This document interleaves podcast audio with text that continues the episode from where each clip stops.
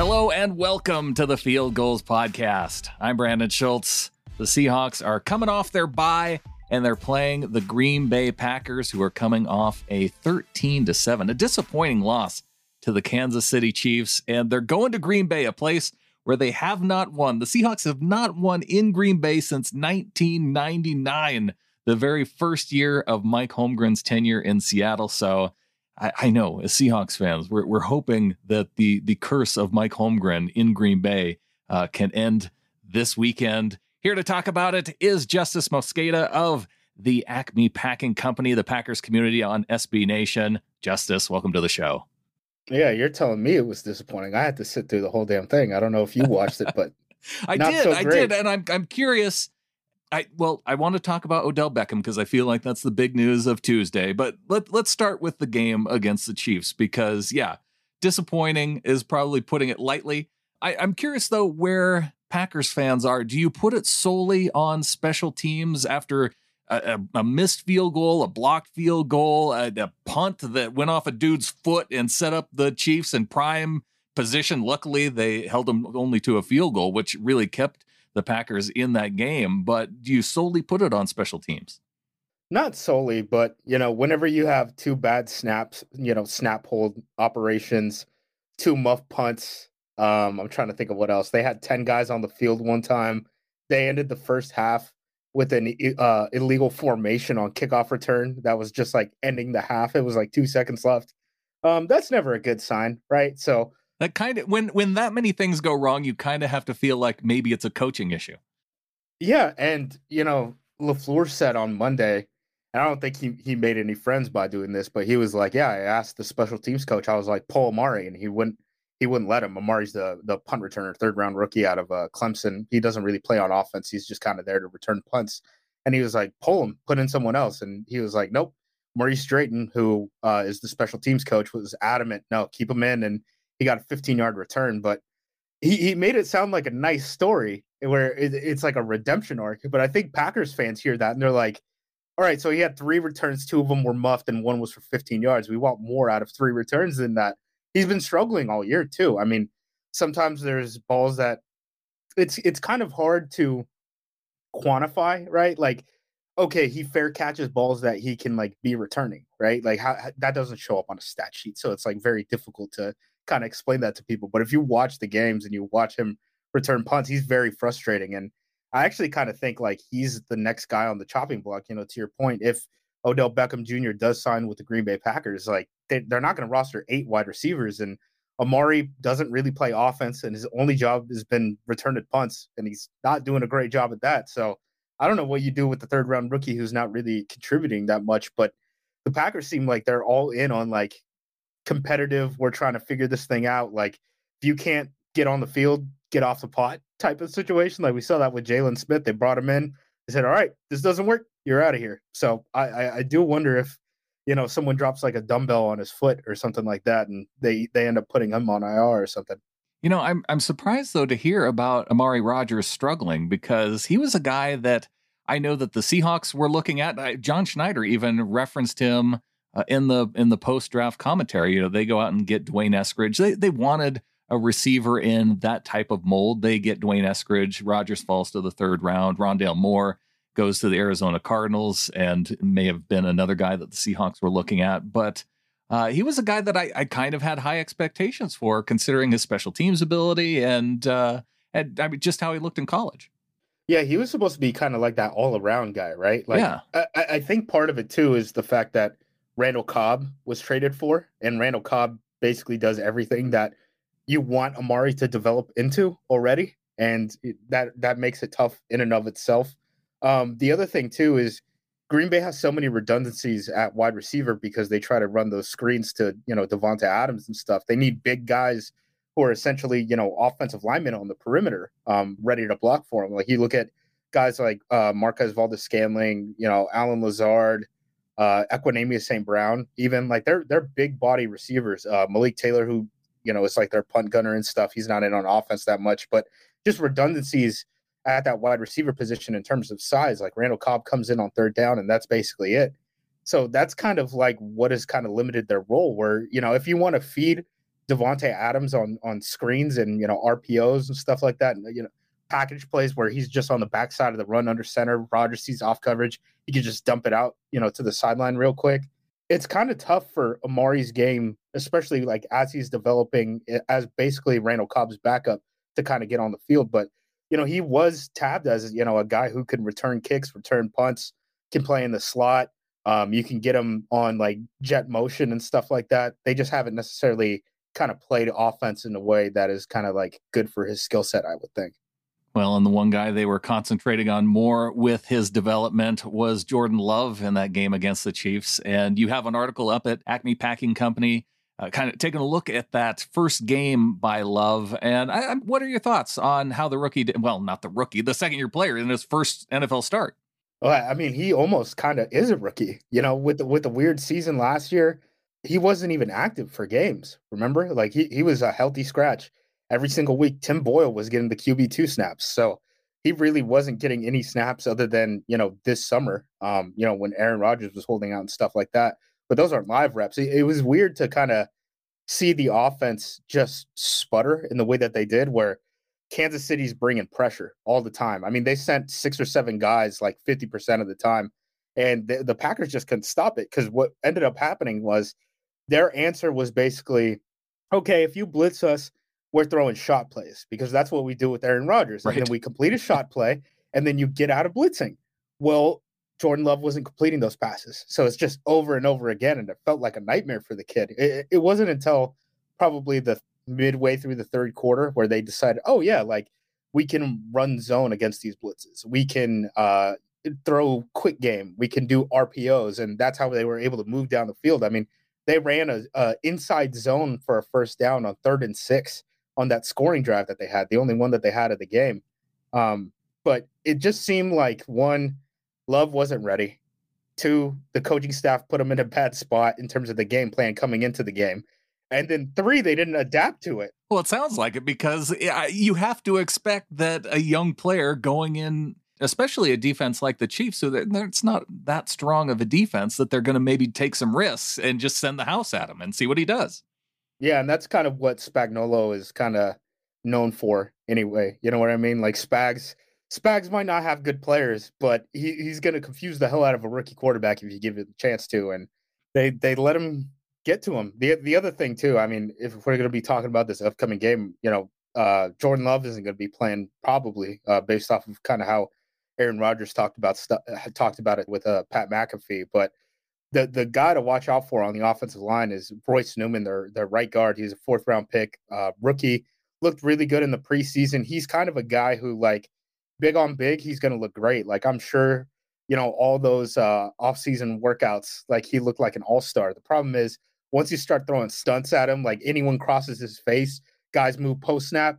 That's when it becomes trouble. And I kind of think the book is out there. Like Kansas City was attacking him over and over again. And mm. he was kind of a guy who's been struggling at that all season. The the difference is, you know, Aaron Rodgers knows how to get the ball out pretty quick, and they they weren't really relying on their passing game in that way. Like Rodgers hasn't really actually thrown that many passes.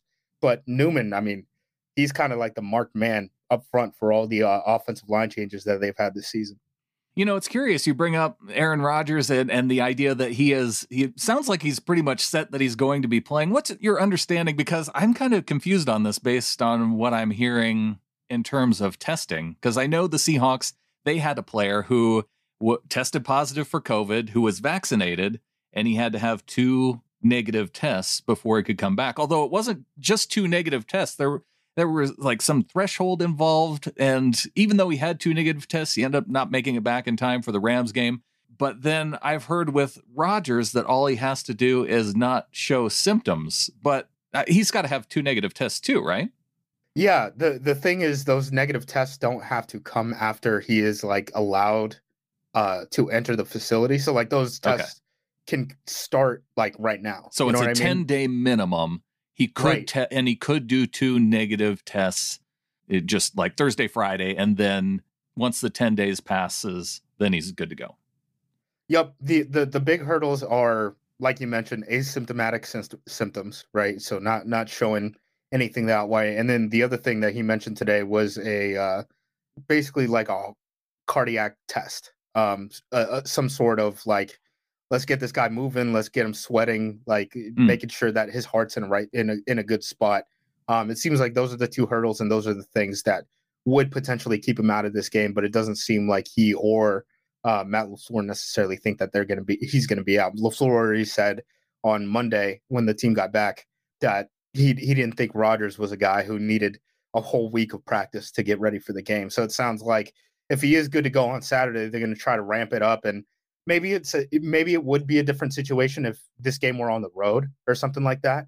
But it being in Lambeau and Rodgers because he's unvaccinated, not being able to basically leave the city of Green Bay, um, you know that that probably kind of helps a little bit in terms of just being able to ramp up quick at home versus you know taking a you know uh, red eye flight at night and then having to work out Sunday morning just to be able to get ready to play. Yeah, although you know finding a private jet for Aaron Rodgers to make it to a game probably wouldn't be all that difficult either. Yeah, uh, co- probably cost less than the fine that he just paid. He had a nice fine that he's paying. Uh, the Packers got fined three hundred thousand. Although you know Aaron Rodgers getting fined fourteen thousand for uh, attending that Halloween party uh, along with Allen Lazard. that's like two DK Metcalf hugs on a goalpost. I saw I saw someone said uh CeeDee Lamb got fined more for having an untucked shirt than than, than Rodgers did. They, they didn't fine him for uh the press conferences either, which I thought was interesting, but I think that's kind of the league saying like they weren't in a position to fine everyone league wide for that, right? Because uh, guys like Kirk Cousins right. have been doing the same type of thing. There was a running back for the Chicago Bears who had the same type of situation. I forget which one it was, but it, it was kind of a thing where the league wasn't really enforcing it hard. So I think now it's like uh, party's over, right? Like everyone has to start paying attention now because you know the media is paying attention to it essentially like squeak you know the squeaky wheel gets the oil and all that yeah i i think with minnesota there was some kind of understanding between the reporters and cousins like they knew that he was unvaccinated right. so and that's a whole other thing where you know the beat writers in green bay you look at them reacting to uh the reports that Rodgers was unvaccinated which was broken by you know nfl network and they were surprised because he said you know i've been immunized so he, they uh, just assumed, okay, that means vaccinated. Right. And I mean, if, if someone would have told you that, you would assume the same thing. Well, especially you know? when it's a direct question of "Are you vaccinated?" and you say yes, I'm immunized. Uh, it's it's a exactly. little curious that he decided to change the wording. Obviously, I think we're finding out now the reason why he didn't want to have to go through all the the pressure of of everything coming down on him, but now he's having to deal with that. And I uh, what do you think about this, though? Do you think that's going to, is it going to fuel him for this game coming up, or is it going to be some kind of a burden that that's going to weigh on him in some way going into this game? No, I think all this stuff fuels him. Honestly, like it, it, people were asking me after the news broke, you know, hey, is Rodgers gonna, you know, apologize and like be just be apologetic, right? And I'm like, do you guys know who Aaron Rodgers is? Like, he's going to come out gun, you know, guns ablazing, mad at everyone, swinging, and sure, sure as crap. Like on Friday, he just pops up on on the McAfee show, and it's basically a 46 minute rant where he's just telling everyone how mad he is about everything, how the rules are dr- draconian, all that stuff. And then, you know, today was a little bit of a different tone, but I think it's because of all the backlash, you know, that he faced and all that. So he did say that you know he apologized for you know if he misled people. I only can assume that he's talking about the immunized quote and you know talking about you know to the reporters and stuff like that and maybe that's the league tapping him on the shoulder and saying hey you got to say sorry or we're going to fine you for it so yeah it was about as close to contrition that i think you will get from rodgers saying that he would understand why people felt they were misled, right? Yeah. So he he said that and then was like, "Yeah, I'm not sorry about anything else, just that," and then was like, "I don't want to talk about it anymore." So hopefully, hopefully, I mean, as a Packers fan, hopefully this is the end of it because I don't want to cover this. I want to you know, go back to watching football and stuff. Yes, we are here to talk about football, and I want to do more of that. So let's get to it right after the break.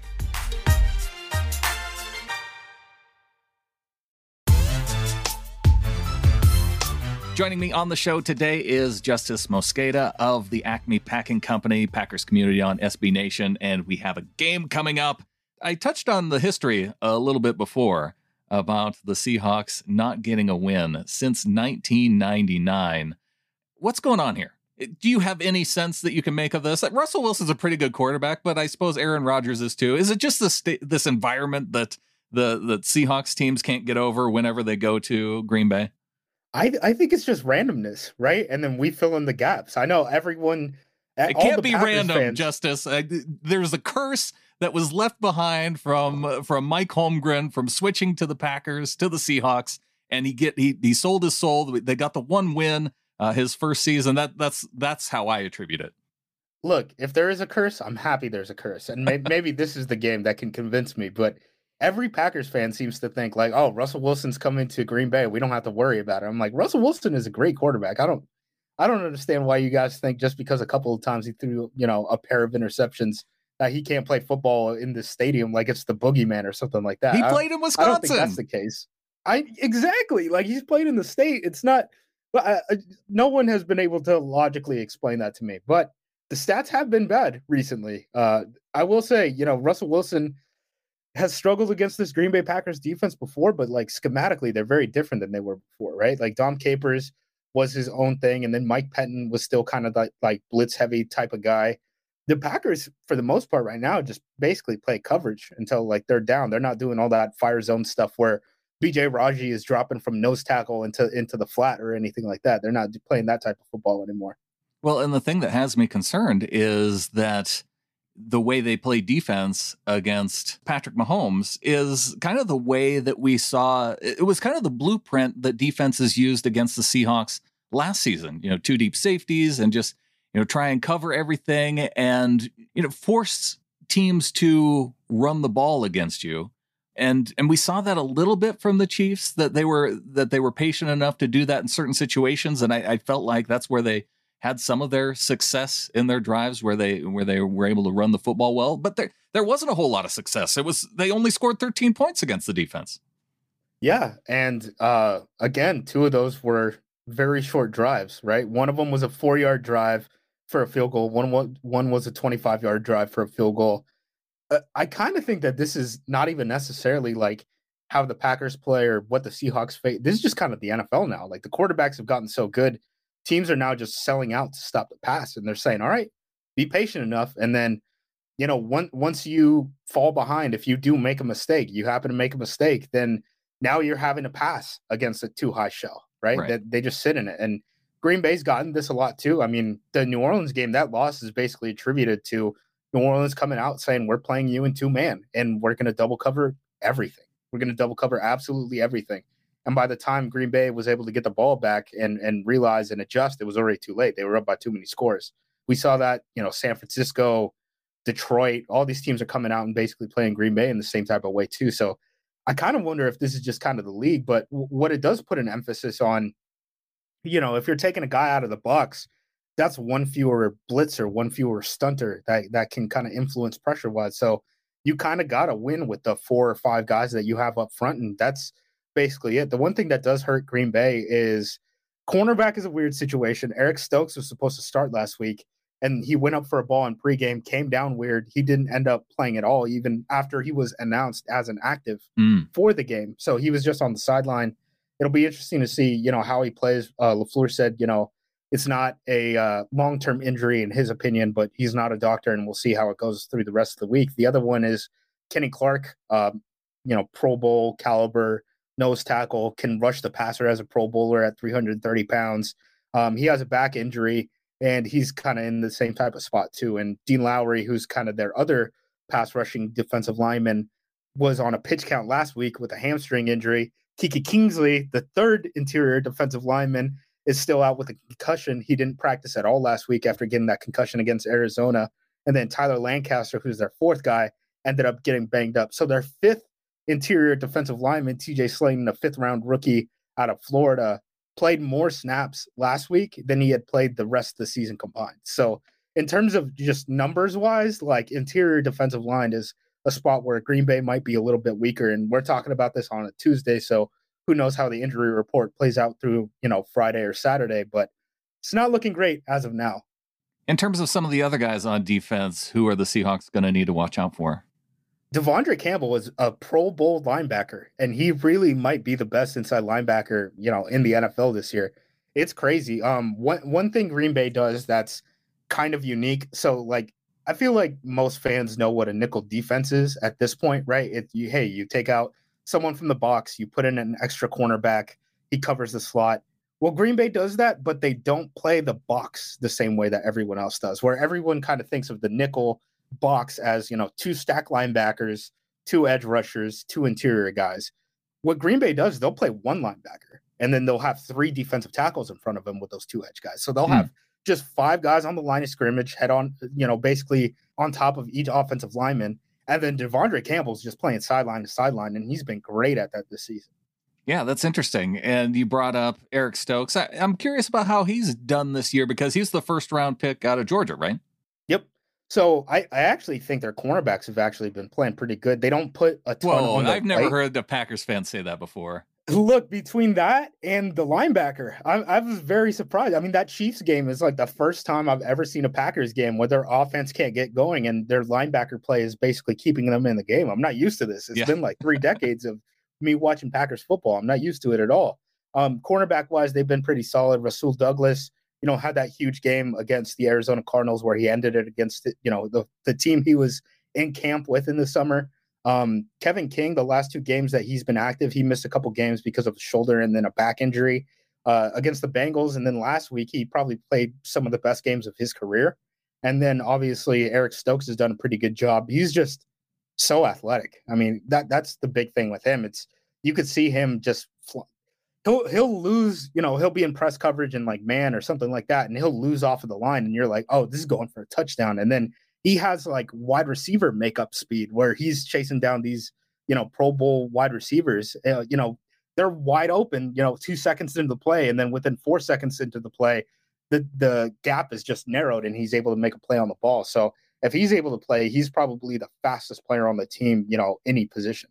So let's go back over to offense. And I want to say, let let's say for the sake of argument that Aaron Rodgers that one he can't clear whatever one hurdle that he needs to to make it on the field. How concerned are you with Jordan Love going into this game with just his second start? Pretty pretty worried. I mean, he he, he wasn't very good last week. Um the game plan almost certainly would change. I would say like if Love is starting, it's going to look a lot more like the second half than the first half. Like I don't, I don't think they're going to be willing to just like allow Jordan Love to throw off of his back foot with seven guys coming out of his face when they can only block five. I, I don't think that's a winning you know, game for plan. a guy think, though that can throw off his back foot, he he has some pretty nice throws off his back foot. Like, yeah, there were a couple that some, I was impressed by. He can make some plays with his legs too. I mean, he was running for his life at times, and he was able to survive it a little bit. I mean, the game was if it wasn't for special teams, Green Bay probably actually does win that game. Just in terms of you look at how many points those special teams swung everything, you know, just as a collective. Well, especially unit, early but, on, even with the field goals, like they're they're just in the game for a lot longer rather than having to climb back in after being down two scores. Right. I I, I think what you would see is, man, quick game RPOs. Because if if you're going to blitz him, and I would assume that that would be the Seahawks plan, right? You watch the Kansas City game and you say, hey this guy doesn't know what to do when there's like seven guys blitzing. If they're willing to take shot plays, he can't complete them. Let's make them do that, right? So I, I would think Green Bay's plan would basically be to kind of change their uh, what what tool out of the toolbox they use, basically. So I would assume a lot more quick game, a lot more runs. It, it was kind of weird that they didn't run as much as you would kind of expect for a team to have a backup in, and it's a tight game. Yeah, especially against the Chiefs was weird. Now, the, the, against the Seahawks, I think it would be tough because they actually do have a pretty stout run defense. So I, I, but I, I also don't know the strength of the uh, the offensive line. Now, you mentioned the one guard who struggles in, in pass protection a little bit, but uh, in terms of the run game, how's the offensive line been? Real good. I mean, all all the guys who have played are long term starters, I would say. Like none of them are going to get replaced by some guy that they draft next year or something. Uh, Bakhtiari might be able to come off of the physically unable to perform list and play this week. Uh, Green Bay does have to activate him, so they're going to make some sort of move on the 53. But the the question hasn't been answered whether he will or won't play. You know when when he comes off. So if he does come off and he does play, then Newman, the guy that I said you know, is kind of the marked man, will then move to the bench, I would assume. Um, but if not, I, I would say four of the five up front are very good in terms of run blocking, pass blocking, and then Marcedes Lewis. What what really hurt them at tight end was the injury of Robert Tonyan. I mean, they they can't replace what he was able to do on third down. On third down, they don't have tight ends who can get open anymore. But Marcedes Lewis, in terms of run game, I mean, he's he's one of the best in the league. Uh, he he's an old man. You know, he doesn't get very many passes. He takes a day off every single week just to keep his kind of legs fresh. But uh, in the run game, man, he'll just go after it with some of these defensive ends. And uh, Dominique Dafney, who's kind of more of like a a fullback build, uh, kind of does the same type of things as him. And it's it's really fun to watch some of these guys. I mean, between the big body wide receivers that we already talked about, and then these tight ends who are really like one first tight ends. I mean, they can really knock guys off of the line of scrimmage. I have to say, I'm I'm hopeful that we don't get beat by tight ends based on what you're saying, but I also know that Davante Adams will just go off. I, I feel like. He, for whatever reason, there's one guy that, other than Aaron Rodgers, that you need to stop on the Packers. But I, I don't know how Davante Adams consistently gets open and is just crushing the Seahawks defense every time these two teams play. Well, the Packers really forced the issue too with the way, you know, at least when Rodgers was in there, right? They, they run those RPOs and those package plays where they make you shade over to Davante's side no matter what. No matter what. Like you could watch uh, the Pittsburgh Steelers game and, you know, at the end when they had the lead and they were trying to clinch the game essentially, but it was still a live game, they would line up three tight ends opposite of Davante Adams and basically say, Are you adjusting to the three tight ends? Or are you adjusting to Davante Adams? And if you adjust to the tight ends, we're throwing to Davante one on one. And if you adjust to Devonte, okay, then we're running it up your ass with, with uh, behind these tight ends. So it, it is kind of an interesting way to play football, and I don't think anyone is as scheme reliant as they are. You, you don't think of the Packers as like a downfield RPO team as much as like a screen RPO team with the way that they play. Like they're not running RPO slants or anything like that. Like when Carson Wentz was with the Eagles and stuff like that during 2016 when he was like a borderline MVP type of guy. Really, what they do is they just make you check in every situation. They'll move him around. He'll be, you know, the number one, the number two, the number three to the trip side. He'll be, you know, the X isolated by himself on the backside of runs. No matter what you do, you got to like shade over Davante because if not, they always have an option to get the ball in his hand. And when he has the ball in his hand, he runs tough. I mean, he's it's almost like a running back once he mm-hmm. gets to it. It's just the handoff is a longer handoff and he's getting the ball outside of the numbers. It's kind of a weird way to play football and you don't really see it at the NFL level as much as you see in like college or like high school, but it's working for him. It's going to be another interesting game where we see how the Seahawks try and defend uh, against him getting the ball, especially if Aaron Rodgers is in this game. Well, the one other receiver I'm really interested to see if he's on the field uh, for either of these two teams, Odell Beckham Jr., because on Tuesday, I felt like it was, gosh, uh, the Packers and the Seahawks. Well, first on Sunday, Mike Florio on uh, the the pregame show for Sunday Night Football said that the Seahawks were the team that uh, OBJ wanted to go to. Then on Tuesday, we hear from Jordan Schultz tweeting out that the Packers are uh, his number one destination if he were to clear waivers. Now, it's a bit suspicious to me that the Seahawks are the potential playoff team with enough cap space to uh, bring him on uh, if he were to be picked up off waivers. And then with the Packers being the next opponent, I, I almost felt like there was some kind of pressure situation going on there in the background. But uh, is there any kind of consensus that you sense from Packers fans on, on bringing in Beckham? I think they would like it. I mean, we've already gone through a circus, right? So if he's a clown, let's make it a circus, right? If life gives you lemons, make lemonade at this point. So I think Packers fans just kind of want a ring. Um, I did think it was interesting the Seahawks didn't put in a waiver claim because you would think, you know, after they restructured his deal, that the, the purpose of that would be so that someone would pick up his claim and the the Browns wouldn't have to, you know, pay as much of a salary. I, I would think that's why the Browns were trying to make that move in the first place. So, you know, the Seahawks and the Chargers were the only teams. I, I guess the Bengals too are the only teams that like you could call like playoff contenders who would have enough money to be able to make that move. And we already heard the report that you know OBJ was willing to make a mess if uh, someone else put in a claim for him. So it'd be interesting to see if he would be able to kind of turn key and be able to get in on like a a Wednesday and be able to play on a Sunday, that seems a little bit tougher at wide receiver than it would be like, you know, on the line of scrimmage on defense or something like that in terms of like just the verbiage you would have to learn in the playbook. Uh, we we you see a lot with uh, you know pass rushers that are usually able to play at least you know pressure packages uh, yeah. within that week, just because hey, what do you do as a pass rusher? You get after the quarterback. You line up in the C gap. You get after yeah, the quarterback. Or Adrian Peterson, just hand him the ball and he goes right. All right, and then wide receiver, it's all these words about you know where you line up, exactly what you know the route conversions are, and stuff like that. So it'll be interesting to see if you know he suits up for either of these teams. I would think that he would probably need a week to practice, but I guess we'll find out. Yeah, we'll find out. And and I suppose there's some other teams out there that he could go to too, but uh, it just kind of yeah, I I thought it was kind of wild that it's these two teams that really are kind of the two contenders and I was a little bit surprised they didn't put in a claim, but in some regards too, I feel like that with Seattle, they they want players who want to be there, and what better way, uh, way to demonstrate that you want to be there is to make it all the way through waivers and then uh, then say that you want to come there. And I, I suppose maybe they're looking at saving a little bit under the cap too, but they have plenty of room in cap space to be able to bring him in. So you know, yeah, if, for, if, for, who, for what? It's November 9th right now. You right. know, and Pete, Pete Carroll too was kind of coy about answering the question at the presser, and you hear the reports. You know, Russell Wilson is campaigning for them to put in a bid for him. So yeah, well, he was campaigning. Gosh, you know, every time there's a, a star receiver, he's campaigning to bring him in. So it, I think it makes a ton of sense to do it.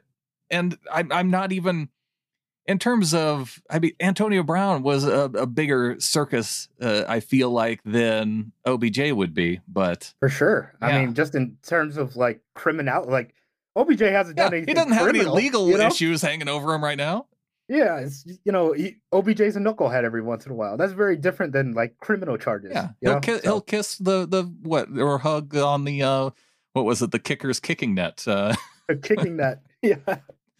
He's Justis Mosqueda of Acme Packing Company. I'm not going to have you make a prediction, Justis, because I, I, think there's just there's too much that is up in the air with, with Aaron Rodgers' status. I, I think we just say going into this game uh, that uh, yeah, we we hope that uh, we're hoping for a win from the Seahawks. You and I can agree on that, and that's all we need to say. I need that damn one seed. I need a ring. And Justis, if people want to find you, if they want to tune in to your podcast coming into this game, where do they go? Check it out. I know you got some great articles up at Acme Packing Company right now, too. Yeah, just type in, you know, Acme Packing Company to anywhere you find podcasts. You know, we're going to be breaking down this game all week. Uh, if you want to follow, you know, my Twitter, it's at J U M O S Q. Uh, if you want to keep up with, you know, the Packers injury reports and stuff like that, we'll have that on Acme Packing Company too. So uh, that that's pretty much where you can find me this week. Justis, really appreciate you coming on. Once again, check out the Acme Packing Company. Check out Justis on his podcast there. You can subscribe to all the SB Nation podcasts at sbnation.com slash NFL podcasts. And be sure and check out fieldgulls.com. It is Wednesday, so we are hopefully going to have an answer at some point today. Although I did see a tweet from Dianna Russini of ESPN saying that Odell Beckham Jr. is honing in on the Chiefs, Packers, and Saints per league sources. So, not the Seahawks on that list, but we will see. We'll be following along. Fieldgulls.com. We'll have the article there for you so you can react after the news happens. And I will be right back here with Clinton Bonner and Phil Leidick doing a three in, three out what if preview coming up. So we can talk about it then as well. And until next time, go Hawks.